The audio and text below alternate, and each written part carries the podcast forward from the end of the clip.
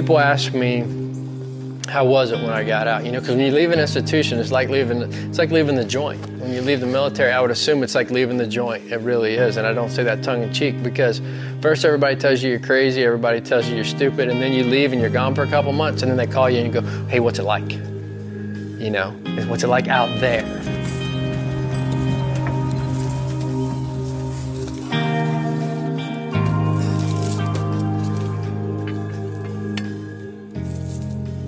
Know, I finally got my response, and my response was this. It sounds pretty, you know, it sounds pretty hokey, uh, but the truth is, is uh, I know, I now know what it means to be an American.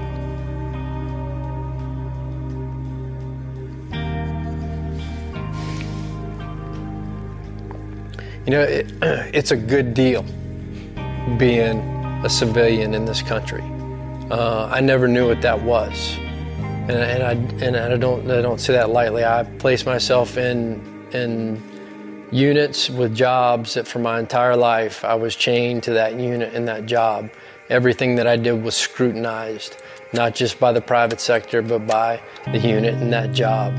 I was not free to come and go as I please. I was not free to make as much money as I wanted to for as much work as I chose. I was not free to speak freely. I was not free to do any of that. I sacrificed all that in order to do my job, just like everyone else that wears a uniform does. And so when they say, "Do you want to know what it's you know what's it like out there?"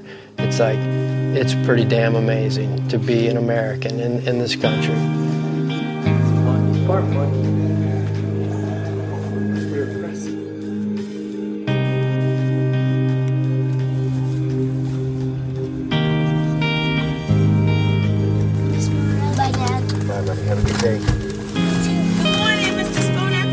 Be able to know what freedom truly is. And that is to do exactly whatever it is I want. And that's what I do now.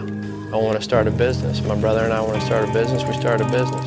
And here's the deal is that, um, you know, I never knew that. And, and there's plenty of guys that uh, will never know that because, you know, they got killed defending my right to do this right now, mine and my brother's right. And they, they never even got to taste this sweetness that I taste on a daily basis whenever I wake up and go, if I don't have a client, I want to stay in my pajamas. You know, it's, it's, it's kind of a joke now. I sit out on the back porch, uh, drink my coffee, and I Skype with Tom, and that's how we have our meetings. He's, you know, just a few towns away, and uh, I don't feel like driving today, so I Skype, we drink coffee, and we have a meet. It's, uh, it's, uh, it's freedom. I, I was one of the fortunate ones that, that got to see both sides of the coin.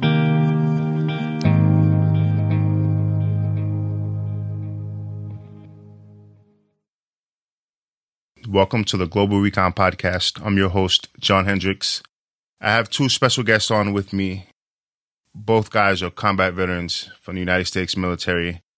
One served in the Army, the other served in the United States Marine Corps, and they're both come together uh, as veterans and as musicians uh, in a band, in an all veteran band. And they're doing some really cool stuff, and we're going to talk about all of that today.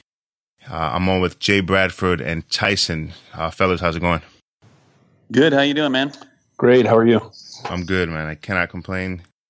It's it's what like the second or third day of spring, and it's like there's snow outside here in New York. buried buried in uh, wonderful winterland. March Winter is always the wild card on the East Coast. You know, you, I mean, you really never know what you're going to get. It's it's the bipolar month, I think. Yeah, yeah. So, so you guys, can we just talk a little bit about you know what it is that you guys are doing and and some of the uh, because you know both you guys served for a number of years in the military, but you also have backgrounds doing music before you joined the military. Is that right? Yeah. So so on on my side, um, you know, played in bands, started playing music at at the age of five, really, and it was something that I always wanted to do, and I felt like it was my calling, and and the thing that I would be doing for the rest of my life, and ran that to about the point that I was 20 years old, and decided, you know, it's not working. I, I haven't made it big time, and uh, you know, I'm ready to do something different, and and ultimately do something that's more exciting. And they ended up joining the army and uh, was in the Rangers for a while, and then uh, recon element within the Rangers, and then ultimately to uh, Combat Applications Group in Fort Bragg, North Carolina. Um, you know, and music, even even while I was serving, was always a part of my life, and has always been a part of my life. But I started to later in my career, I had a little bit more time, and and started kind of uh, dabbling into that a little bit more, and started playing in another band and kind of putting that stuff together and ultimately um, you know ended up here where i'm retired and and now we've put together something that's meant to be a positive thing um, that continues to give back to the community that we came from. And you guys did you, you guys so you guys didn't know each other when you were in the service. You met each other afterwards yeah, so yeah. I'll, I'll, I'll answer that question. Um, and real quick, just you know, music. Same as Brad. Music was a big part of my life for uh, uh, really uh, growing up and and you know, kind of learn how to play everything from the piano to the trumpet and a handful of other things. And uh, found the guitar when I was about ten or eleven, and and uh, uh, then you know the the grunge music thing was was starting to happen and um, started learning how to play those songs and uh, found you know found my way in, into punk rock uh, ultimately was where that journey kind of terminated. Um, but but played in a punk band with a couple of you know really close friends and um, you know life happens and a couple things kind of shifted on us and my plan to play music for you know for the haul shifted, and I, I, ended up getting recruited to play football in college, and, and pursued that, and uh, that that parlayed into a, a, career in the military for uh, for about eleven years. You know, went into the infantry, uh, was a platoon commander at a Camp Lejeune for a little bit, uh, and then uh, went to selection for MARSOC, and spent uh, the last you know five years or so working over there with one of the Raider battalions. Um, same as Brad, though, you know, it, the music never stopped. You know, I had a room in my house with a, a, drum set and guitar and a bass set up, and my my buddy would come over, and whenever we were on cycle, and we'd we'd stay up late and have a have a jam session and, and play everything from Zeppelin and Sabbath to uh, you know Foo Fighters and, and some more recent stuff. So uh, it, it was always there, always a big part of things. And so when I decided to get out, um, I kept seeing uh, Brad's posts on Instagram, and I had moved back to my hometown and uh, was just sort of reconnecting with the things that were important to me. And I, I, wanted to serve my community, but I also wanted to continue serving the community that that I had come from, right, and, and specifically the MARSOC community. And um, saw what Brad was putting together, and and one day, uh, just out of the blue, I said, "Hey, I'm going to send this guy a message and just see see what I can do. Maybe you know we can vector some of the the funds that he raises towards you know the MARSOC Foundation or something like that." And uh, that that quickly turned into a a, a DM conversation, and um, he figured out that that I, I at least advertised that I could play the bass we joked that I got on YouTube and taught myself real quick, but um, you know, but that's uh, that's really where where my connection uh, to Brad started, uh, and it's it's been about a year now. So, okay, that's awesome. You know, and you know, we were talking about it off air, kind of the the the way you can spread you know word of mouth through online and and really achieve some success that way. Uh, it's it's really incredible. Um, and I think it's something that's unique to the time that we're living in. But it's also kind of switching over to the more military side of it. Um, it's also what's unique about the times that we're in now is is the amount of deployments that guys can go on, and how quickly they can be in a combat zone and then you know at home in the living room. And um, when you compare it to conflicts of the past, specifically World War II, guys were deployed for years at a time.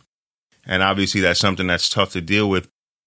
There's also a, a difficulty in, at least for some guys, where one minute you're in Iraq or something fighting, and then the next minute you're home in your living room, and there seems to be a um, uh, an issue there for some people that it's difficult to make that switch. Is that something that you guys are familiar with at all?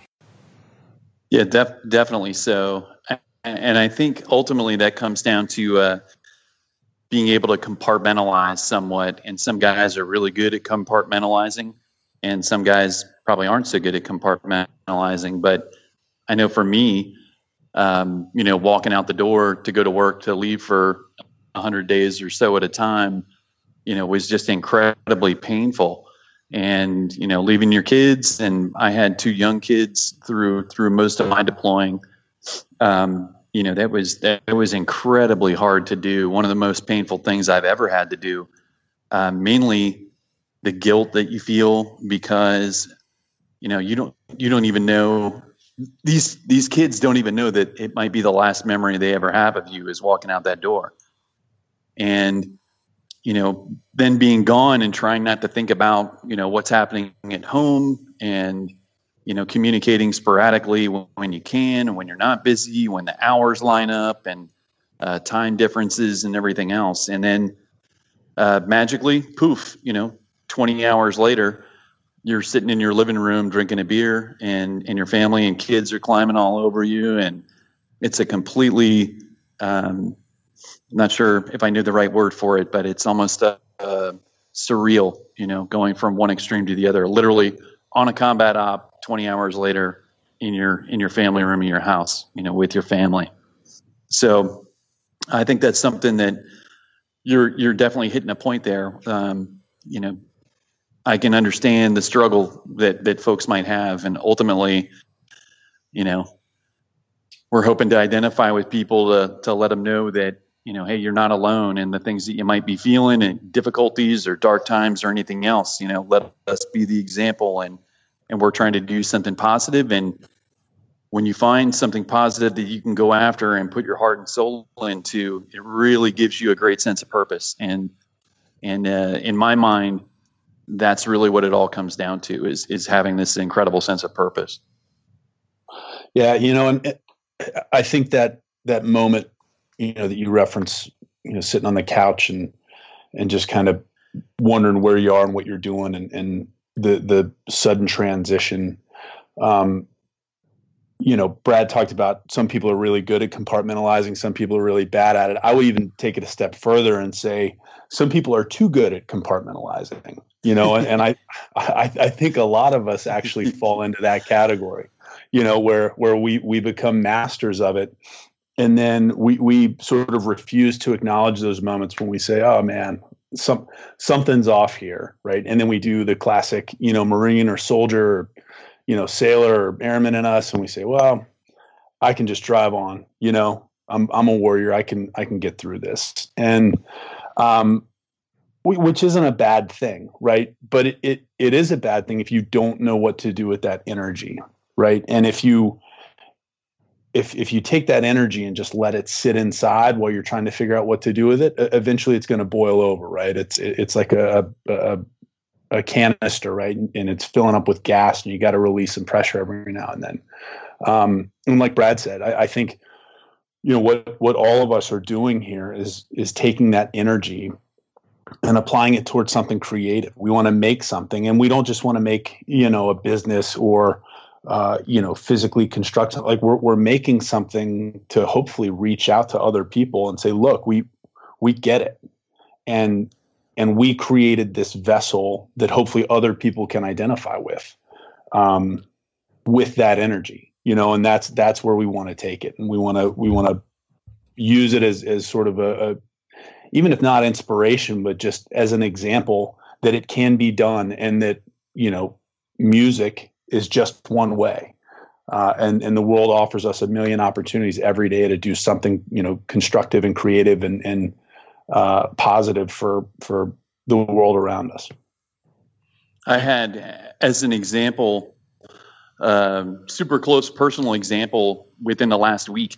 I had a homeless vet hit me up on Instagram and he was like, Hey man, I've never reached out for help. I'm struggling. I don't know what to do. I've uh, I've been trying to work my way up to be able to, you know, live in a decent place and have a place to live and, and you know, can never seem to get ahead of anything.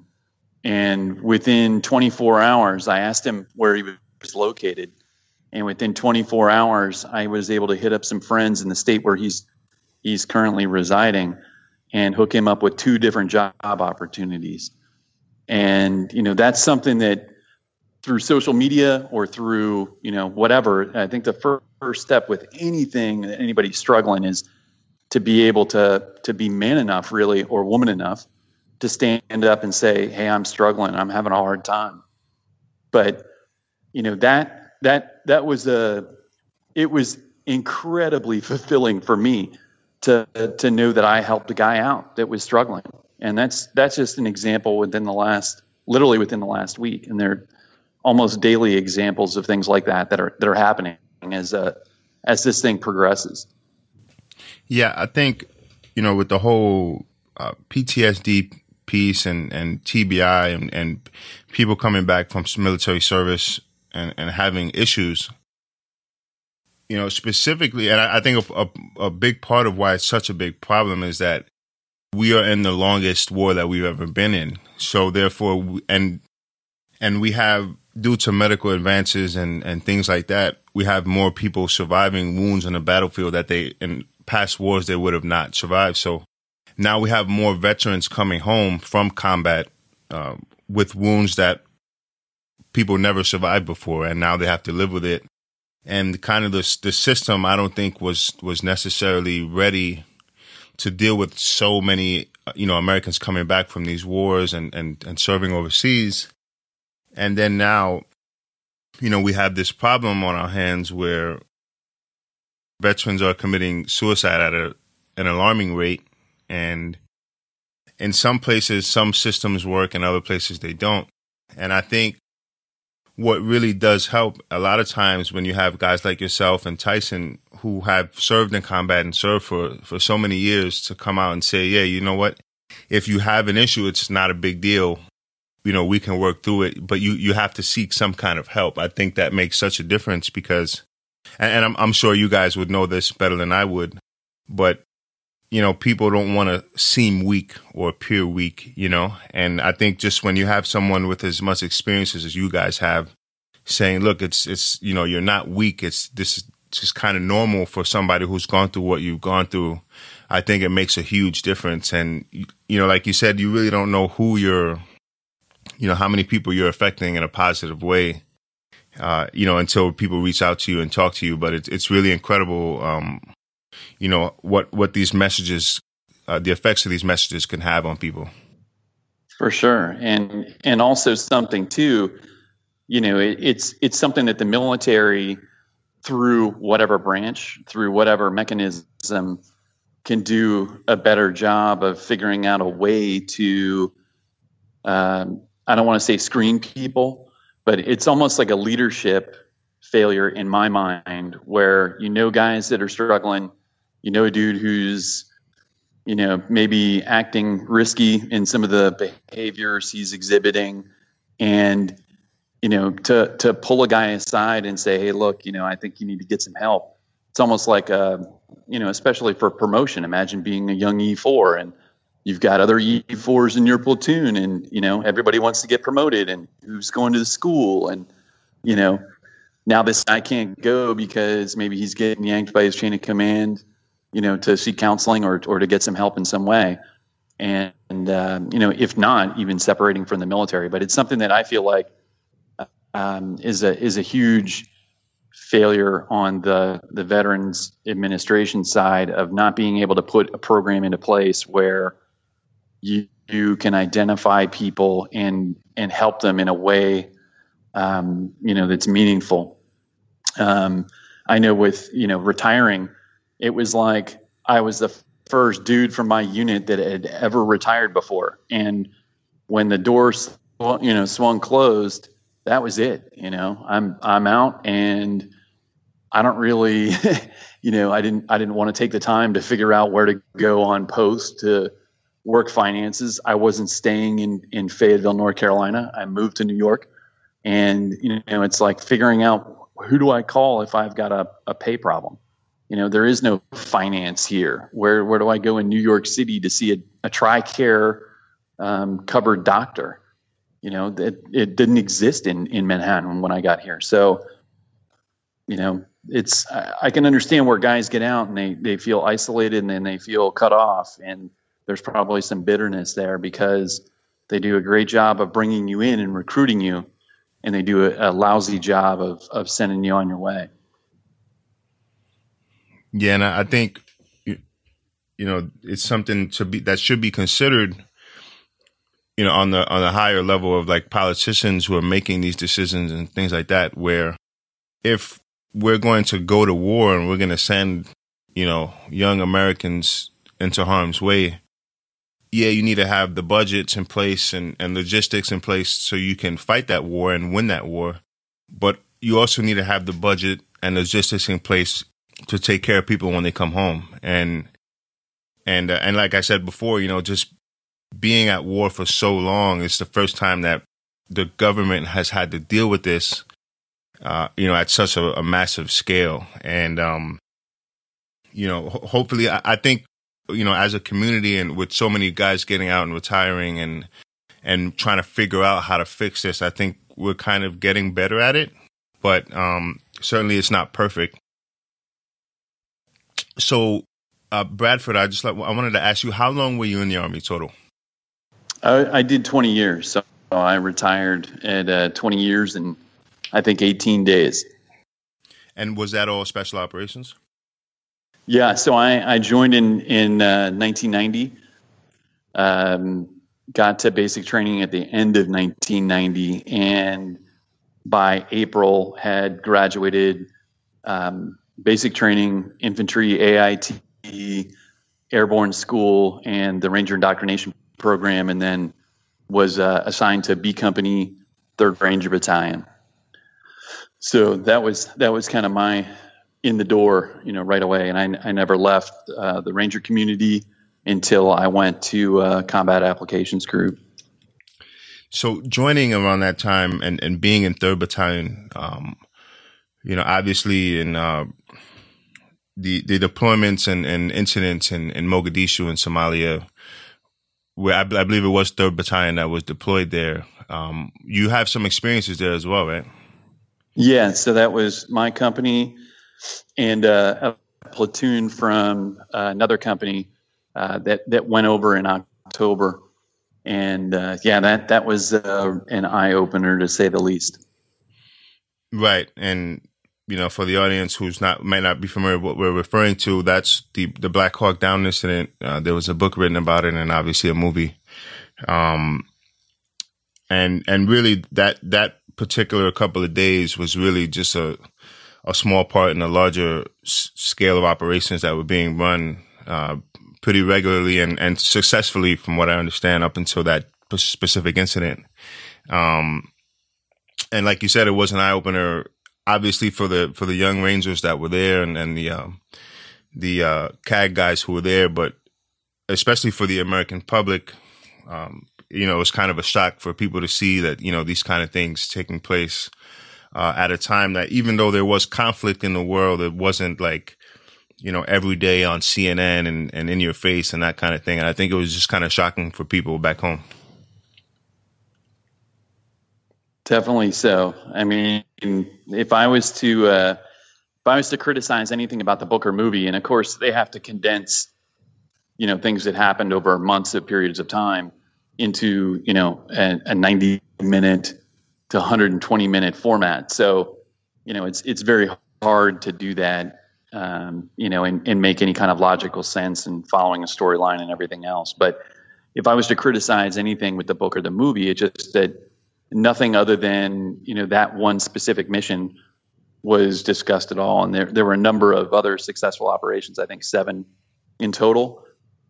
Um, and then a lot of small stuff that was going on. Um, you know, moving from point A to point B to just train and things like that, and and just the different things that you would see and come across. But you know that that was definitely the highlight of it and and the most important part of it. But there were a whole lot of successes that happened prior to you know things going sideways on October third.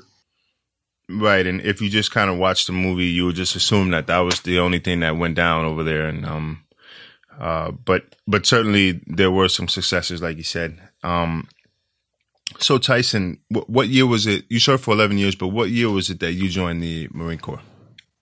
Yeah, so I, I came in uh, at the tail end of 2005 and uh, made my way down to Camp Lejeune in uh, late 06. Uh, probably October of 06 is when I, I checked into uh, First Battalion, Second Marines. And was that? And I'm sorry, did you already deploy in the infantry before you went over to MARSOC, or? I did. I did. So, you know, MARSOC has a, a, requirement. You have to, and it's changed now, but at the time, uh, you, you, know, you had to have deployed twice and, and uh, have at least three three years or so, uh, you know, time in service and, and a couple other requirements. Um, but yeah, so so I had gone to Iraq twice uh, with a with a platoon, um, you know, as part of the surge, and then uh, some of the the latter phases of OIF just you know really just prior to the the Marine Corps um, uh, withdrawing. I think eventually in 2010, um, but uh, got to got to participate in in a little bit of OIF before making my way over to MARSOC.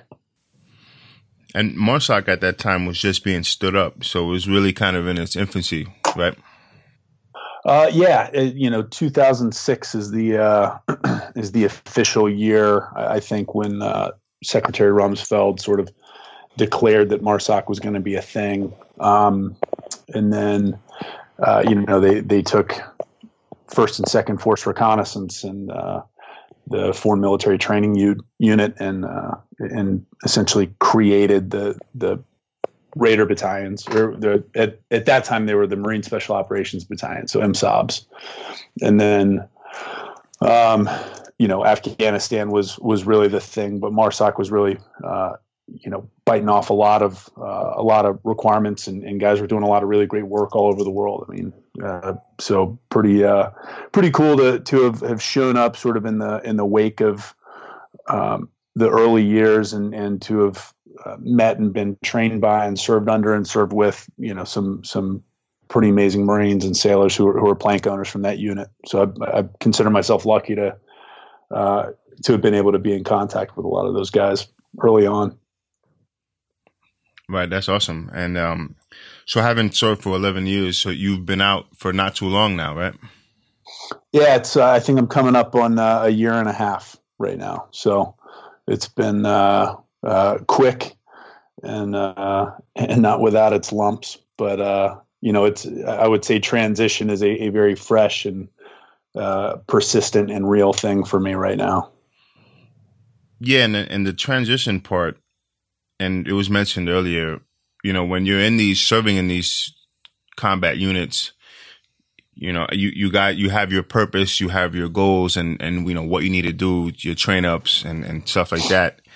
And I think with some of the issues that people have when they transition out is that they lose that sense of purpose and um, and that's where things start to kind of go south for people. Um, but you know, with with something like what you guys are doing, you know, you can take all that creativity and drive and work ethic that you had from your military service and and push it right into music. You know, it's it's obviously it's not the same as combat, but you know, the the same work ethic and effort would, would kind of get you to success as it would in your, your time in the service. So who are the other guys in your band? It's it's not just you two, right?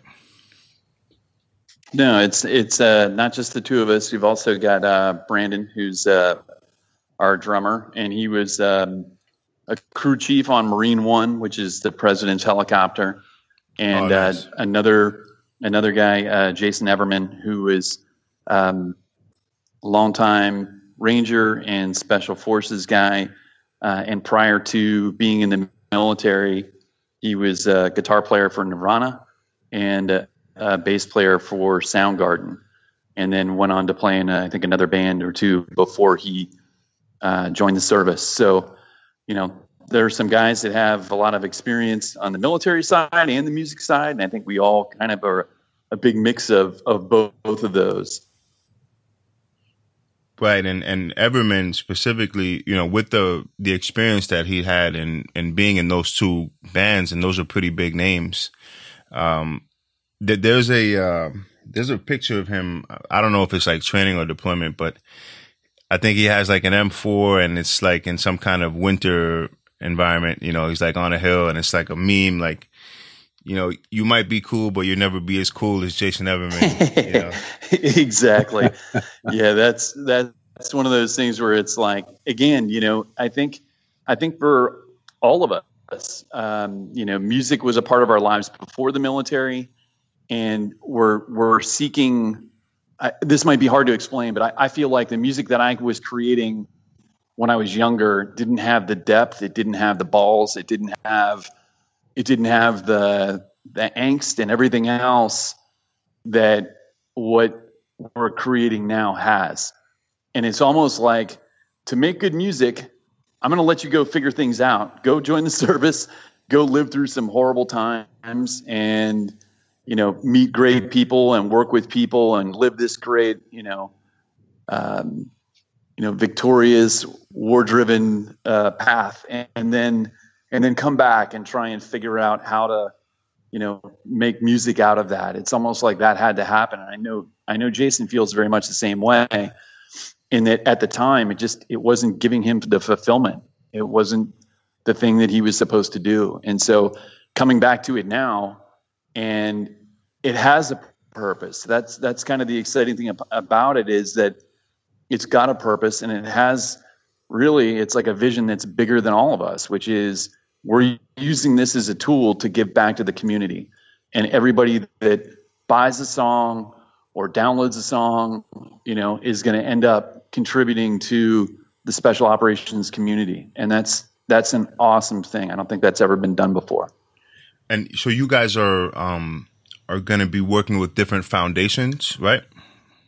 Yeah. So initially, we talked about you know contributing to like each band member would represent um, you know one foundation or .org versus you know versus another, and and I think just to keep it so that it's super transparent. Here's the amount of money that we brought in based on music sales.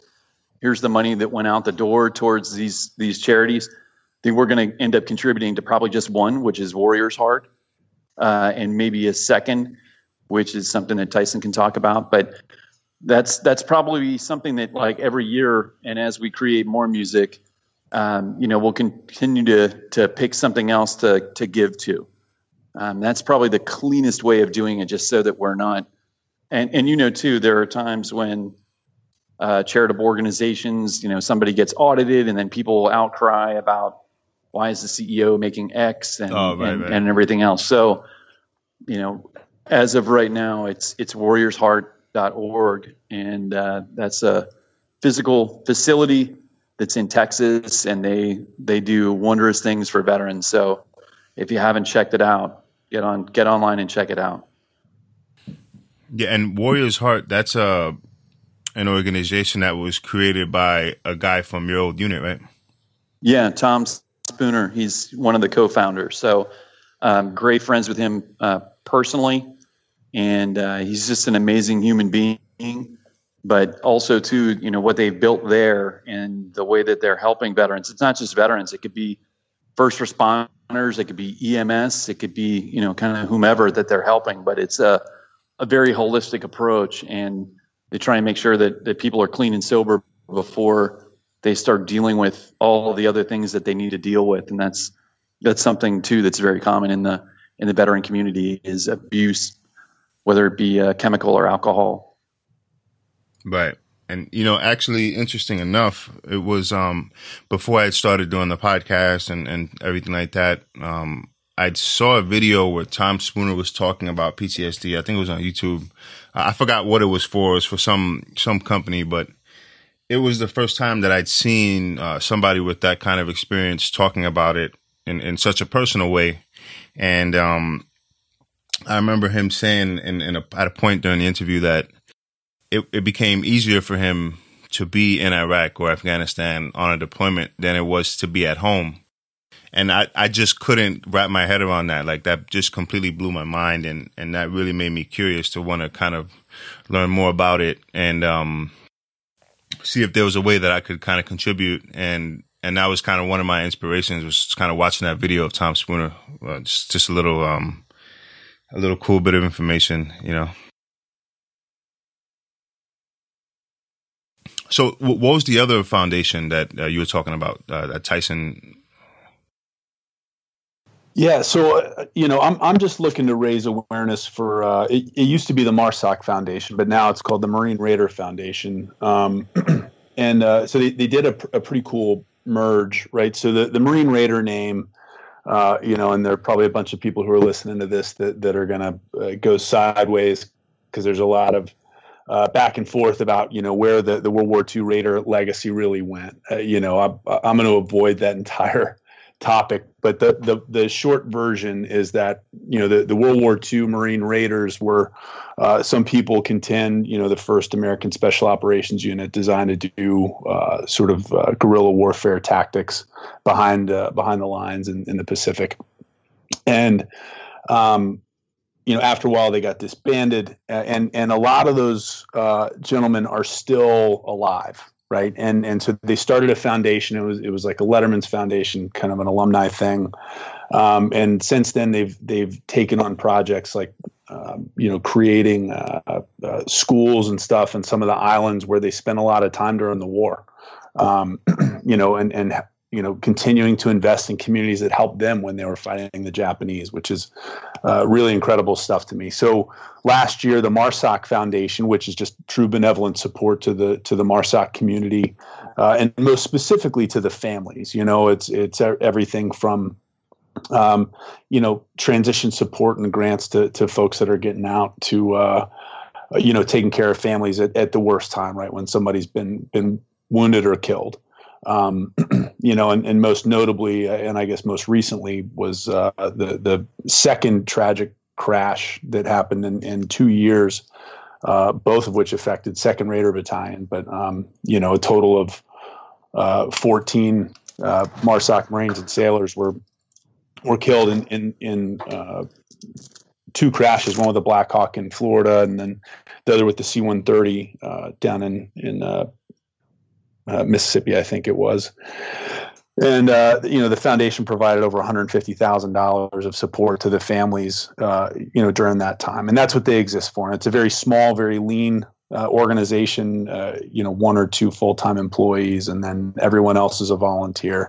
Um, so the, the MARSOC Foundation merged with the, the World War II Marine Raider Foundation. And, and so now the, the new Marine Raider Foundation sort of takes on all that legacy preservation underneath the old uh, sort of business structure of, of the MARSOC Foundation. And uh, just a, a, really great organization, um, pretty awesome uh, uh group of people.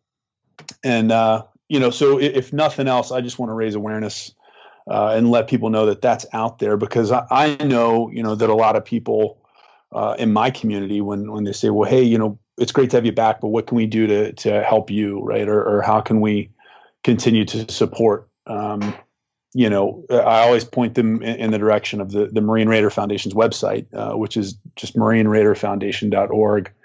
Um, and just learn more about it. I mean, dozens of ways to get involved. I actually just uh, participated in the first annual Marine Raider Challenge out in San Clemente, California, with an old buddy of mine, and um, you know, thrashed ourselves for uh, about 12 miles and some hills and did a 2K fin. And uh, we actually got beat by a, a buddy pair of Green Berets uh, oh, who, yeah. who, were, yeah, yeah, pr- pretty awesome guys. But it was, uh, you know, it was just great to be a part of that. And, and my teammate and I raised uh, a, a, total of uh, right at $11,000. And, and you know, I, I know, you know, personally that all that money is going to go go back into the community and, and back to to the unit and, and, the guys and their families, and um, you know, being such a small group and uh, and just having my own personal investment in uh, you know in that organization. I uh, I can't say enough good things about it, and uh, you know, just want to encourage people that if if that's something they want to want to support, then by all means check it out.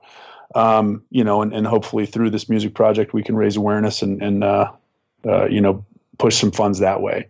Um, you know, of note about the the Warriors Heart facility, I actually reached out to Tom, and uh, when we ran the the Raider Challenge to to try and split, you know, fundraising efforts and just go ahead and start, you know, driving towards supporting the Raider Foundation and uh, Warriors Heart. It didn't quite work out. Um, you know timing and, and just sort of some some admin stuff in terms of fundraising tools.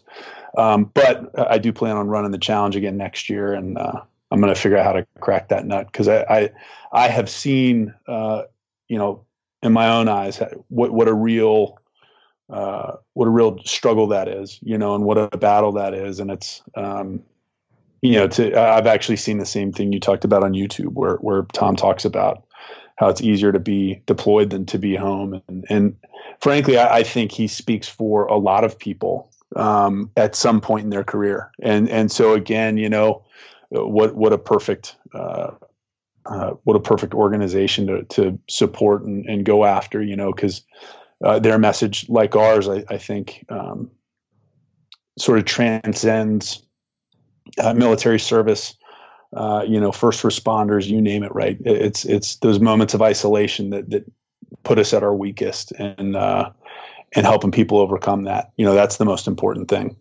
So. Right. Absolutely. Absolutely.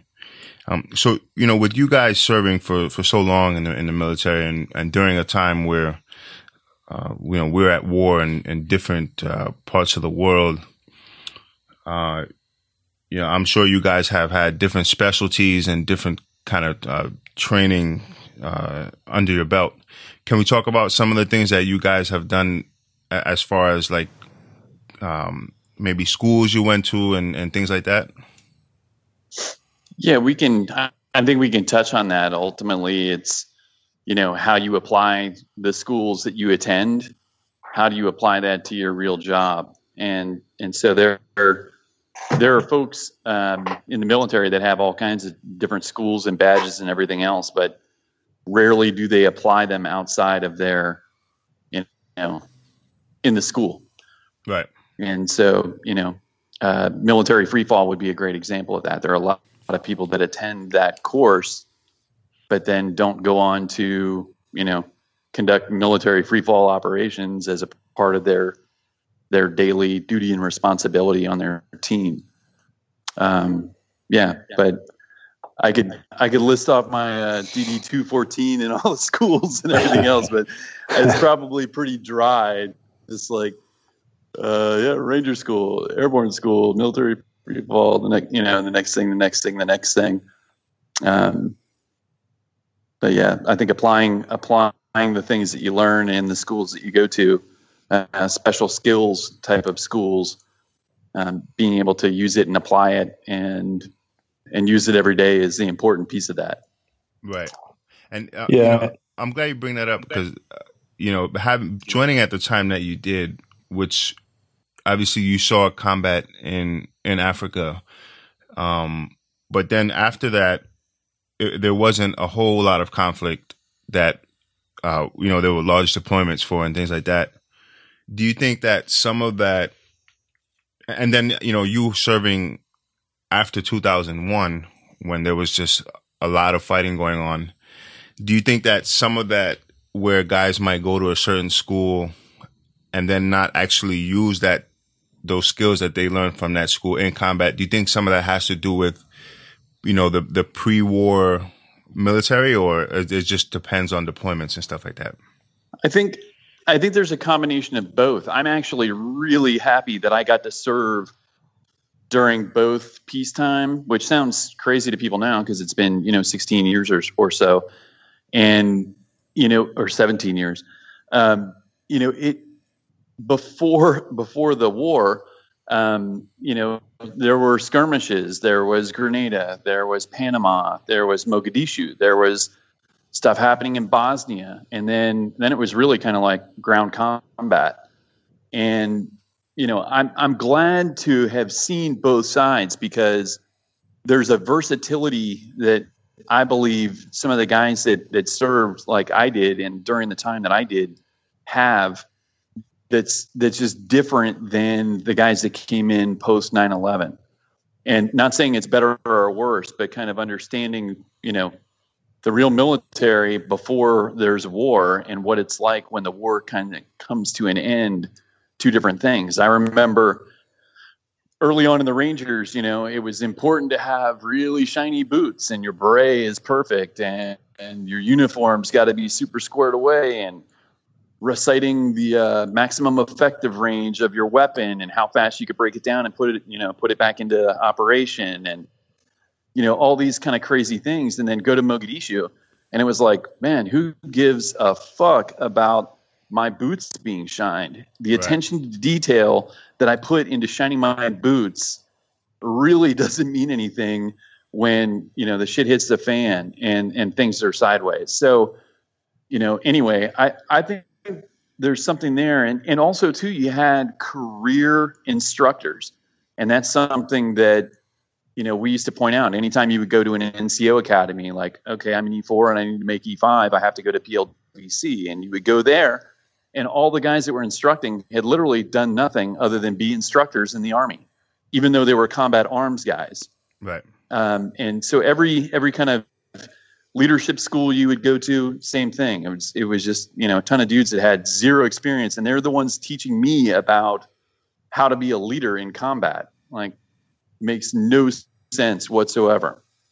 So anyway, I'm glad to have seen both sides, and and that's something that I think made me once once kind of war started. It made me a little more versatile and being able to understand the differences of you know going to a school or being able to apply what you learn or what it's like or you know this is still the army and there are things that you have to do et cetera et cetera. But but anyway i'm glad to have kind of crossed that line and and been on both sides.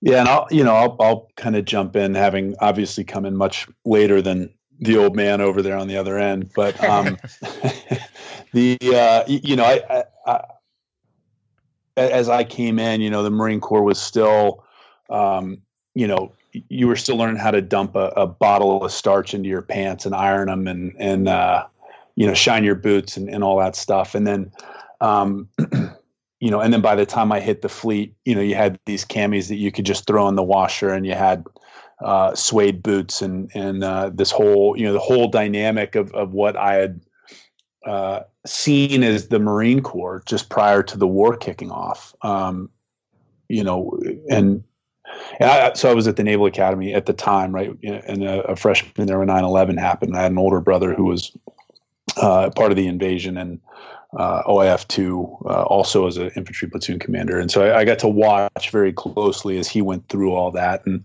um, you know, and sort of seeing this dynamic shift. Um, and then, you know, I spent the bulk of my time in that sort of wartime Marine Corps where those things didn't matter.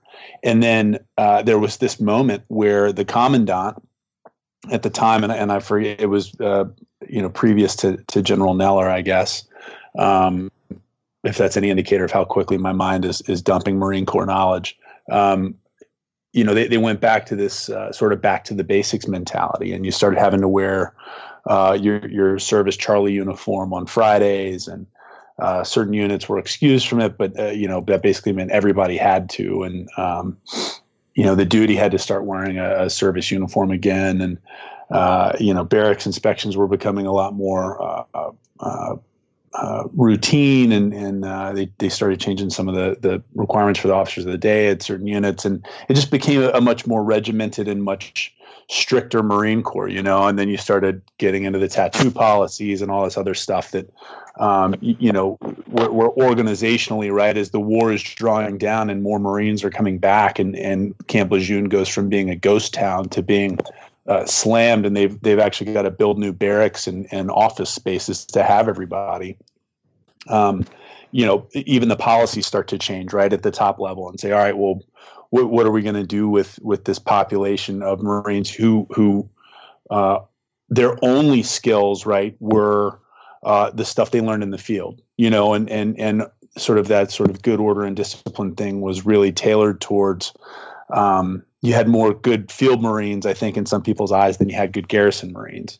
Um, to to kind of put it in that perspective, and uh, and so it was interesting to see this this sort of identity crisis in the last couple years before I got out, um, as as the Marine Corps was uh, trying to figure out, well, what what do we do now that we're not going to war all the time? Um, and ultimately, right, we we just kind of found ourselves continuing to to participate, um, and and not even for the conventional guys, you know, they they they continued to to go into uh, really tough places in really tough spots. You know, I mean, the Marine Corps is still very much involved in Afghanistan, um, you know, and has been since you know since uh, the the very early iterations. So, um, you know, it's I, I think it's going to continue to go through these sort of life cycles. But it, it has been interesting to hear you know hear Brad talk about um, you know the old days. Yeah, yeah, yeah. The, the, the age of Back the mastodon. In the early nineties.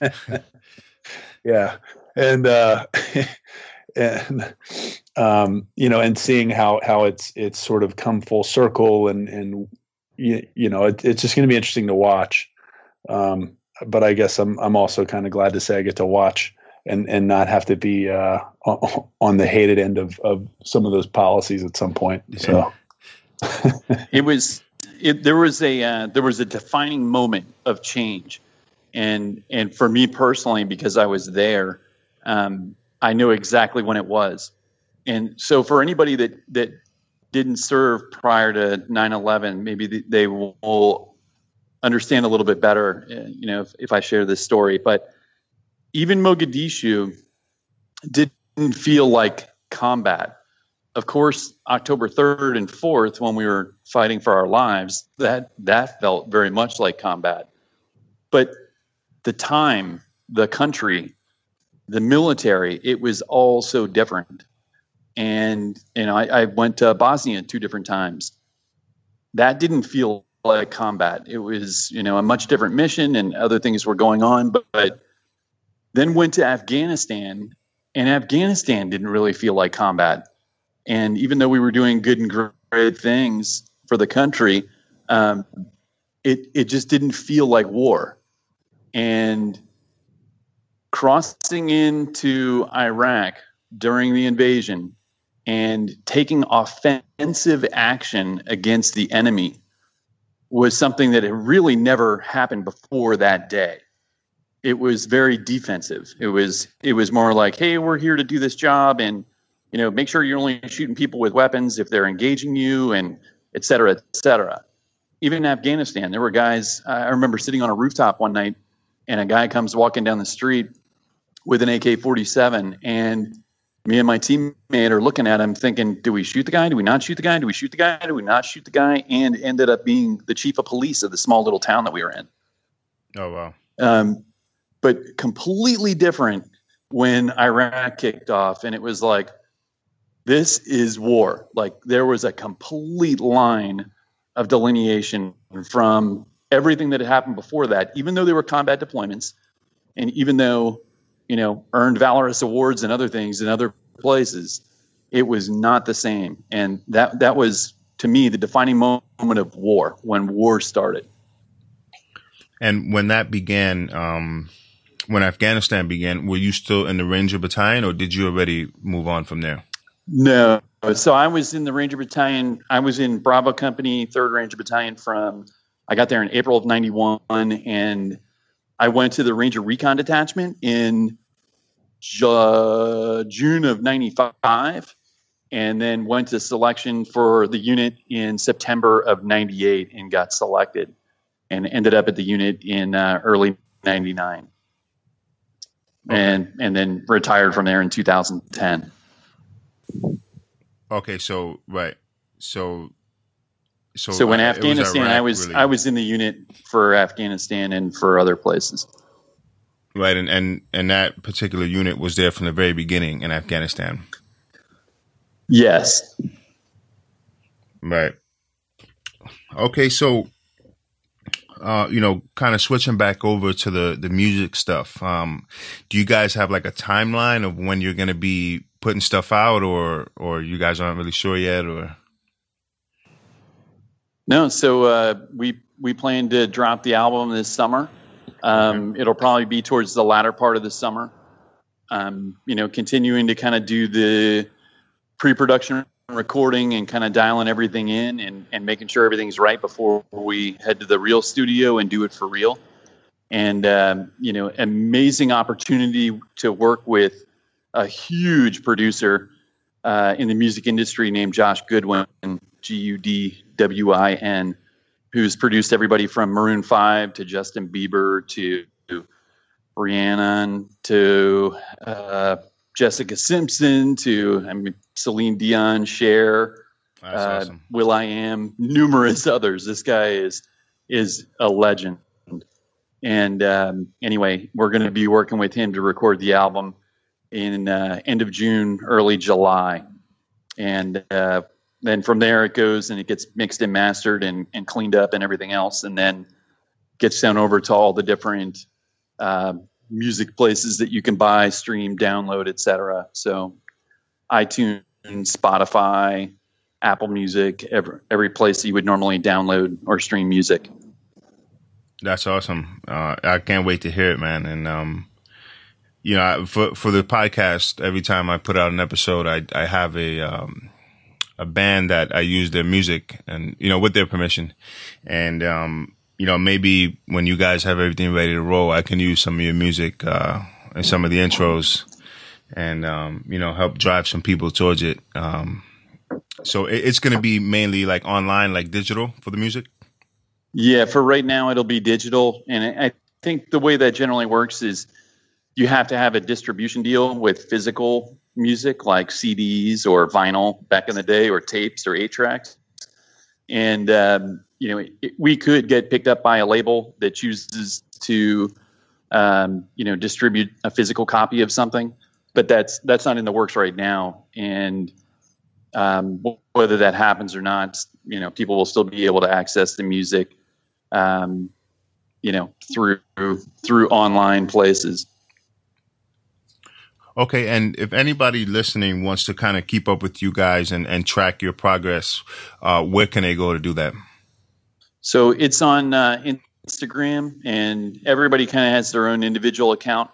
My account is in the process of getting changed over from just my personal account to kind of band centric account, and I still post things on there of all the band members, uh, some music things, um, action stuff from back in the day. There's a lot of that content on there, and and a little bit of everything. So that's uh, the letter J underscore Bradford official on Instagram, and that'll be switching over soon to Silence and Light Music.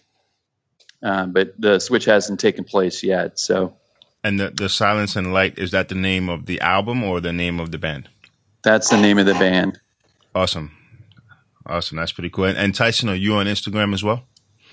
I am. Uh, Stahler, S T A H L E R underscore six one. Uh, you can find it through uh, through the the page Brad just uh, but um, you know mostly uh, kind of same as Brad, mostly some uh, some Marine Corps stuff and a lot of music stuff and uh, a lot of reposts right now. But uh, as we get further along in the you know in the recording and, and, production process, I'm gonna I'm gonna start upping my my social media footprint. I think. Um, but uh, right now, you know, I think if everybody just gets on Brad's, that's that's the place to go for uh, uh, you know for all the updates musically and all that. Yeah, that's awesome, and I, I, I love the name. That's pretty cool, man. Um, you know, so I, I want to thank you guys for doing this, and uh, you know, taking up the time to to come on here and talk about this. Um, you know, I can't wait to hear the music when it's ready to roll. And, uh, you know, hopefully from doing this, we can send some more traffic over to you guys and, and, um, you know, have more people ready for it. And, uh, you know, once again, just thank you for coming on here and thank you for your service as well. Yeah, thank thank yeah, you thank you for having us on. It's uh you know, you're doing you're doing a huge service too, so we we appreciate it on that end also. Yeah, it's a it's a great podcast. I know uh I know everybody loves it. So thanks for uh, thanks for having us.